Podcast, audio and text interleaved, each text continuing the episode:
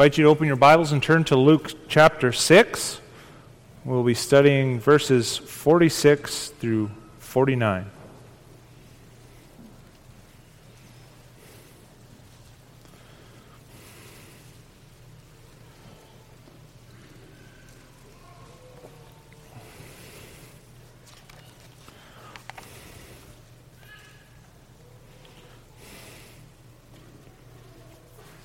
Luke chapter 6, verse 46.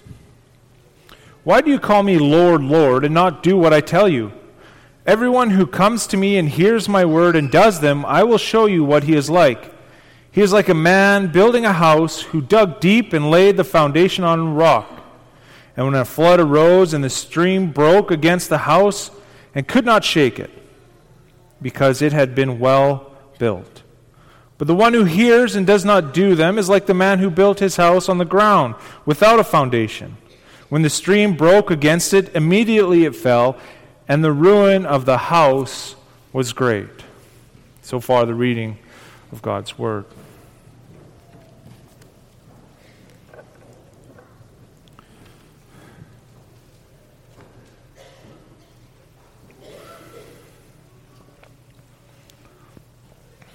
Dear congregation of our Lord and Savior Jesus Christ, does two out of three get the job done along the Christian pilgrimage? There's a catchy secular tune that alleviates heartache with the encouragement that two out of three ain't bad. Should a Christian be assured by the same kind of encouragement?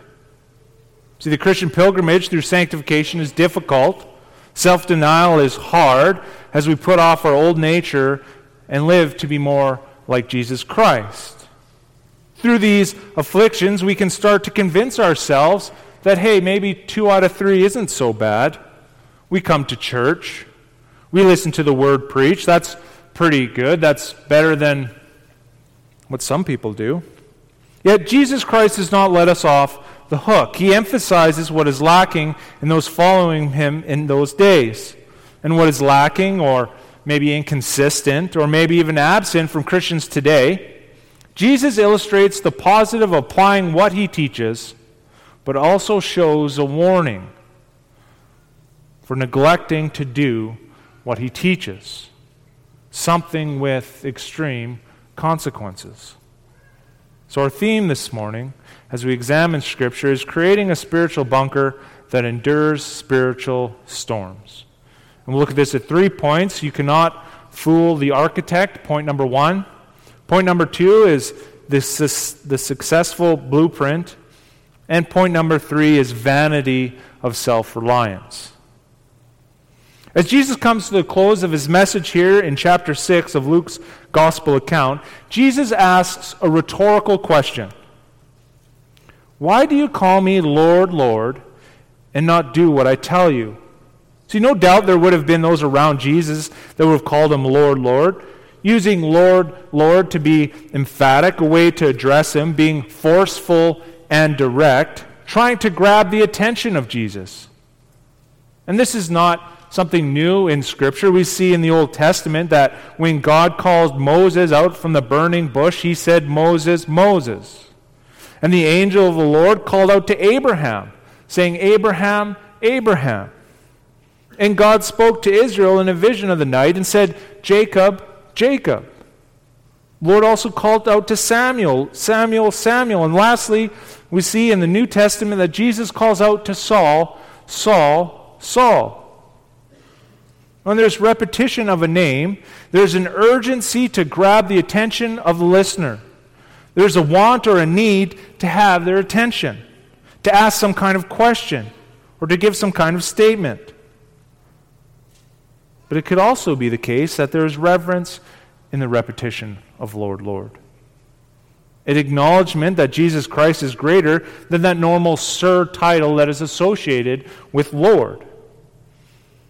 So when some call Jesus Lord, Lord, they are emphatically trying to grab the attention of Jesus, doing so with reverence and honor. And if we understand that, we can understand why Jesus asked the question that he did. Why do you call me Lord, Lord, and not do what I tell you? Why go through all the trouble of getting Jesus' attention and showering him with adoration and reverence, yet you do not do what he says. It is hypocrisy. And this is nothing new in the church. Listen to how Ezekiel describes the exiles. And they come to you as people come, and they sit before you as my people, and they hear what you say, but they will not do it. For with lustful talk in their mouths they act. Their heart is set on their gain, and behold, you are to them like one who sings lustful songs with a beautiful voice and plays well on an instrument, for they hear what you say, but they will not do it. They come and they hear, but they will not obey. In James' epistle and in Paul's letter to Titus, they explain the importance of being doers of the word. So we understand that this was a problem before Jesus Christ. Also, while he was on earth, we also see a problem continuing after Jesus Christ's death and resurrection. So we can identify this as a problem, but do we know why? Is it mere lip service that this is what Jesus Christ wants to hear? It could be that it's just ignorance and they are uneducated. Others are saying this about him, so I'll just go along with it. It could be merely a facade trying to show how much care they have without doing any real work. They're trying to get by with a minimal amount of effort. Now, we cannot know the minds and motivations of why someone confessed Jesus Christ as Lord, but not do what he says. But I think what is more telling is their view of Jesus Christ. Whom do they think that Jesus Christ is? And have you ever considered what your inaction says about your view of Jesus Christ? Are you not doing what he says because you think you can slide by by tickling his ears, whispering kind pleasantries into the ears of Jesus Christ so that he might look over your disobedience? So you cannot fool Jesus Christ. He does not need your praise and adoration. Or maybe by not doing what he says, you're confessing with inaction that you do not respect his authority of the King of Kings, of the King of the entire universe. But you'd rather echo the Jews of Jesus' day we will not have this man to rule over us. Because if Jesus Christ is king, that means you have to relinquish your crown, the kingdom of me, myself, and I. Now, it could be that your inaction indicates a lack of wisdom of Jesus Christ. You could be thinking, I hear what you're saying, Jesus, but I don't think that's right. Times have changed. How could you know what is good for me 2,000 years later? Or maybe your inaction demonstrates the lack of the fear, the power of Jesus Christ. You think there have been no consequences in my inaction thus far, so I can't be doing that bad. And you mistake Jesus Christ's patience for impotence. See, your inaction says a lot about your view of Jesus Christ. It effectively declares that Jesus Christ is not your king and that he's not your Lord. You're mocking Jesus Christ. It shows a heart that accompanies the Roman soldiers, that you strip Jesus Christ of his dignity, you place a crown of twisted thorns on his head, you put a reed in his right hand, and you kneel before him, mocking him, Hail, King of the Jews. You are right beside these Roman soldiers, spitting on him and striking him on the head. And these are not the actions of someone who believes in their heart that Jesus Christ is my King, that Jesus Christ is my Lord. When you claim, Lord, Lord, and do not do what Jesus Christ says, you mock the kingship of Jesus Christ. And you make a fool of yourself. Because you cannot fool Jesus Christ. Because he can see into your heart. Your words are not guarding your heart like some impenetrable force. See, Jesus Christ sees right through them. He knows you have a heart of inaction, and your words are not able to hide it. It's just like Adam and Eve, you're using fig leaves to hide yourself, to try to conceal a heart of inactivity. See, but these fig leaves cannot hide your heart. See, Jesus Christ knows your whole heart. He knows if you have a heart of action, a heart that wants to serve Him as King. He knows if you have a heart of anxiousness, filled with doubts, filled with worries. He knows your heart is weak and prone to wander. He also knows if your heart is proud and arrogant, filled with resistance and stubbornness. But look at the heart of Jesus Christ. Although you mock him, you strip him of his dignity, you spit on him, and slap him on the cheek. His heart receives those who come to him and offers redemption through his blood. He also helps us and teaches us a better way. He provides for us a blueprint to navigate our way through these trials and tribulations. He offers us the successful blueprint. Now, in theory, the blueprint seems to be easily executed. There's only a few simple things to follow. You need to come to Jesus, hear Jesus' words, and do what he says. And when we try and execute, we realize the weight of everything that pulls us away from Jesus Christ, like our sinful nature, the world's temptations, and Satan's lies. So let's look at this blueprint in the threefold structure and understand the first thing that Jesus explains to us is that we come to Him, which makes the most logical sense. If you're nowhere near Jesus, you're not going to be able to hide, hear what He has to say. Now, I understand that we're far removed from the eyewitness teaching of Jesus Christ, but we come to church, and Christ meets us here by His Spirit. So when we come to church, we are meeting Jesus Christ. And secondly, while you're around Jesus, you need to hear what he is saying. And we hear this through the word preached. But it's not only it's not enough to only hear, be around him to hear what he's saying. Being near Jesus does not mean that you are taking in what he's saying. Like it's been mentioned before, Judas Iscariot. He was near Jesus Christ, and he failed to listen to the teaching of Jesus Christ.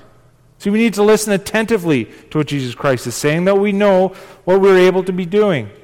So we know the plan that we're supposed to be executing. If you come to Jesus Christ and listen to what he says, you need to put into practice what he's teaching. And this is the focus of the Jesus teaching in this section of Scripture. You need to be doers of what Christ is saying. And so there's no confusion. Maybe you're thinking, what should I be doing? We can survey what we've learned in chapter 6. There are many commands of Jesus Christ. And again, these are direct commands from Jesus Christ, imperatives from his mouth and not my interpretation. Jesus Christ says to you, rejoice and leap for joy in your sufferings. Love your enemies. Do good to those who hate you. Bless those who curse you. Pray for those who abuse you. Offer the other cheek. Do not demand back from those who take your goods. Do to others as you wish to be treated. Be merciful. Don't judge others. Don't condemn others. Forgive others. Now, this is a pretty long list of one chapter in the Bible. What is your response to such a long list of commands?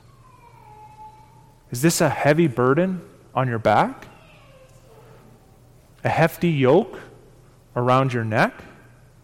Or can you echo John in 1 John 5 3? For this is the love of God, that we keep his commandments, and his commandments are not burdensome. So are they burdensome or not burdensome? And this is a great question to ask yourself. See, what you know about Jesus Christ will determine what your response is. Is Jesus Christ your Savior? Have you laid all your burdens at the foot of the cross? Then you know you don't have to respond out of compulsion, but of gratitude. If you trust Jesus Christ for the forgiveness of your sins, there is nothing that you can add to the perfect work of Jesus Christ. Do you know that Jesus Christ is gentle and that he's lowly? Do you know that he understands your weaknesses and your limitations? Do you know that his grace is sufficient for you, that his power is made perfect in weakness? Your weaknesses draw you closer to Jesus Christ because you realize that you cannot do it yourself. You also know that he who started a good work in you will see it complete. And just as Jesus Christ learned obedience through what he suffered, therefore you can learn obedience through your suffering. And you can be patient in your suffering because he is working in you, cultivating the endurance that produces character. See, with such a long list of commands that can feel tiresome and grinding you down from the weight of them, a helpful perspective is to remember that your journey through this life is more about the realization that you need Jesus Christ for everything than it is about working to obtain some kind of favor from God. See, the former focuses on Jesus Christ, and the latter on yourself. So when we focus on Jesus Christ and follow the blueprint set out for us, we see that it involves the whole person. We see that coming to Jesus is relational, that hearing him is verbal, and doing what he says is behavioral. It requires the entire person to follow the blueprint that Jesus Christ sets out for us. You need all three. Two out of three just will not cut it. You'll just topple over like a two legged stool.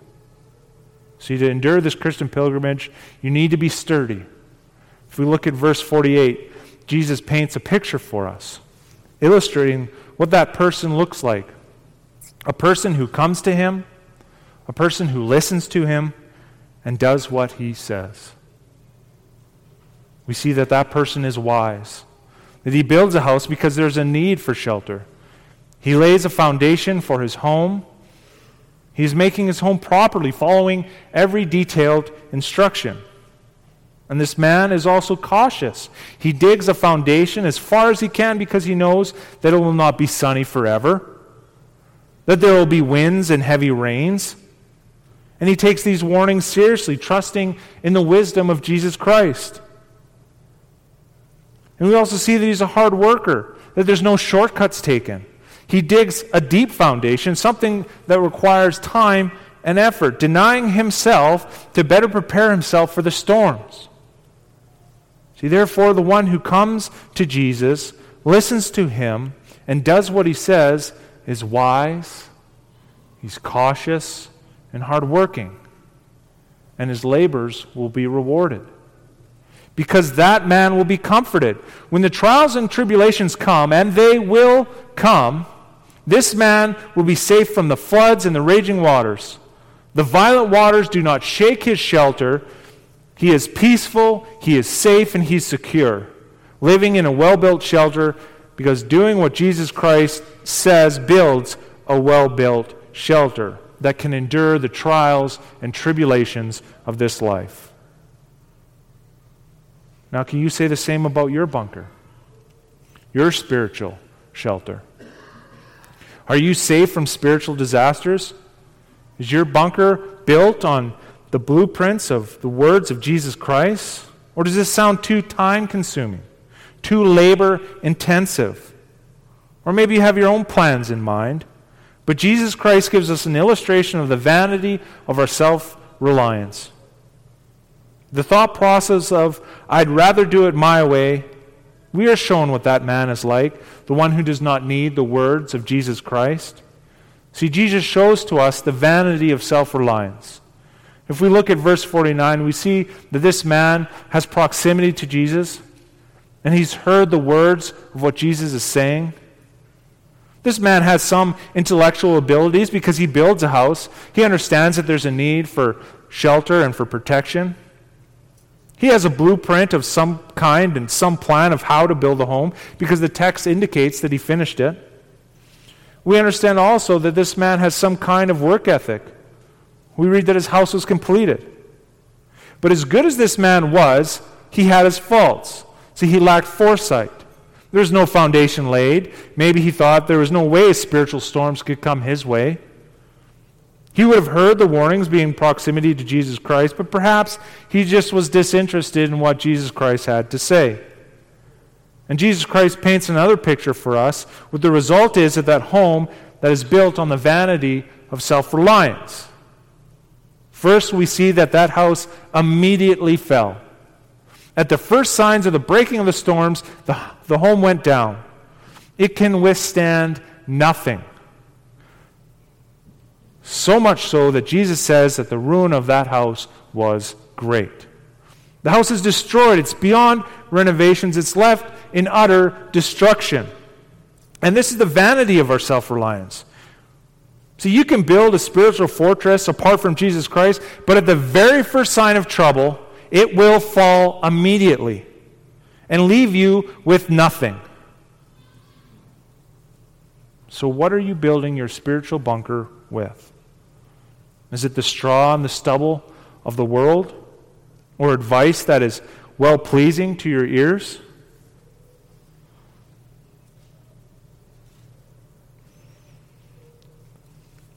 How are you preparing for your spiritual storms? Understand this that your preparations for spiritual storms are the most profitable way by preventing destruction and ruin by these spiritual storms. And the best way to prepare is to apply what Jesus Christ is teaching and realize that you cannot do it yourself. Understand the consequences of putting into practice what Jesus Christ is teaching of not putting what Jesus Christ is teaching. Destruction is immediate and it is complete and utter ruin. Are you preparing by building on the words of Jesus Christ so that you can endure the storms? Creating a fortress that even the most violent storms cannot shake? Storing the words of Christ in your heart so that Scripture is circulating through your veins? It's never too late to start applying the words of Christ. But remember, come to Jesus Christ, listen to Christ, and apply his teachings. We listen to him. Because you can be deceived. The world has practical advice, and even within the church, you can listen to other people and apply what they're saying. But no matter how godly they speak and how secure their bunker seems, you should trust but verify their words. Examine if they align with the teachings of Jesus Christ. Remember, both men in the illustration made houses. But what you cannot see is how deep their foundation goes. You cannot tell if the, Jesus, the teachings of Jesus Christ penetrate their heart. You cannot see if the words of Jesus Christ circulate through their veins. You cannot see if the words of Jesus Christ are in their heart and that if it beats for Jesus Christ. So trust but verify. Be a good Berean and examine the scriptures daily to see if these things are true. Because Jesus Christ knows the proper way to endure the storms, and he will never lead you astray.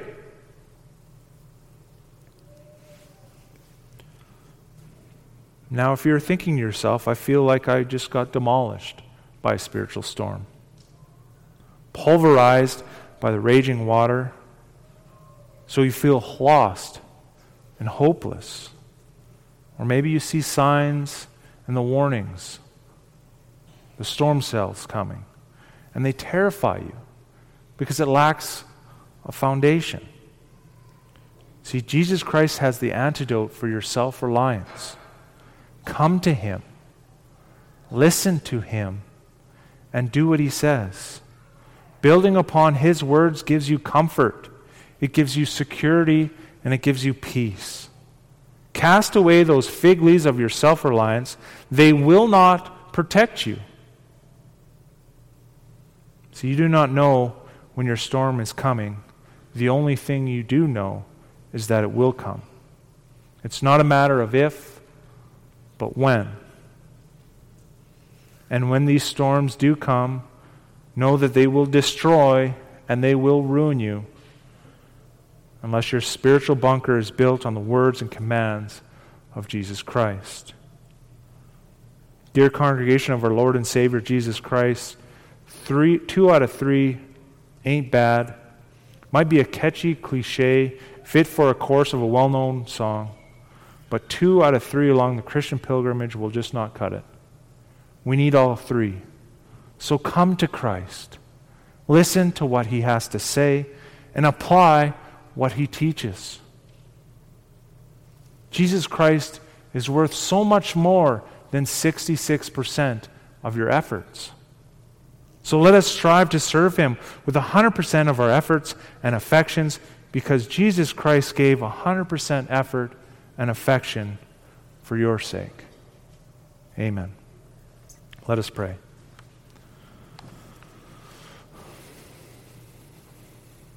Heavenly Father, we come before you thanking you, Lord, that you have given to us Christ, especially, but also that Christ has given to us a blueprint to how to build a house to shelter us from these spiritual storms, Lord, that we see that we need to come to Christ, that we need to listen to Him, but also, Lord, and more importantly, we need to do what He says.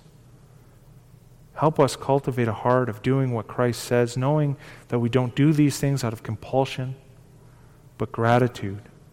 That we cannot apply, and our foundation isn't applied to the work, and person of Jesus Christ's redemption, Lord, but that Christ is the one we look to as we build these spiritual homes, that we can have comfort and security, whatever comes our way. And we may have the peace of the fellowship with Christ. It's through his name that we pray. Amen.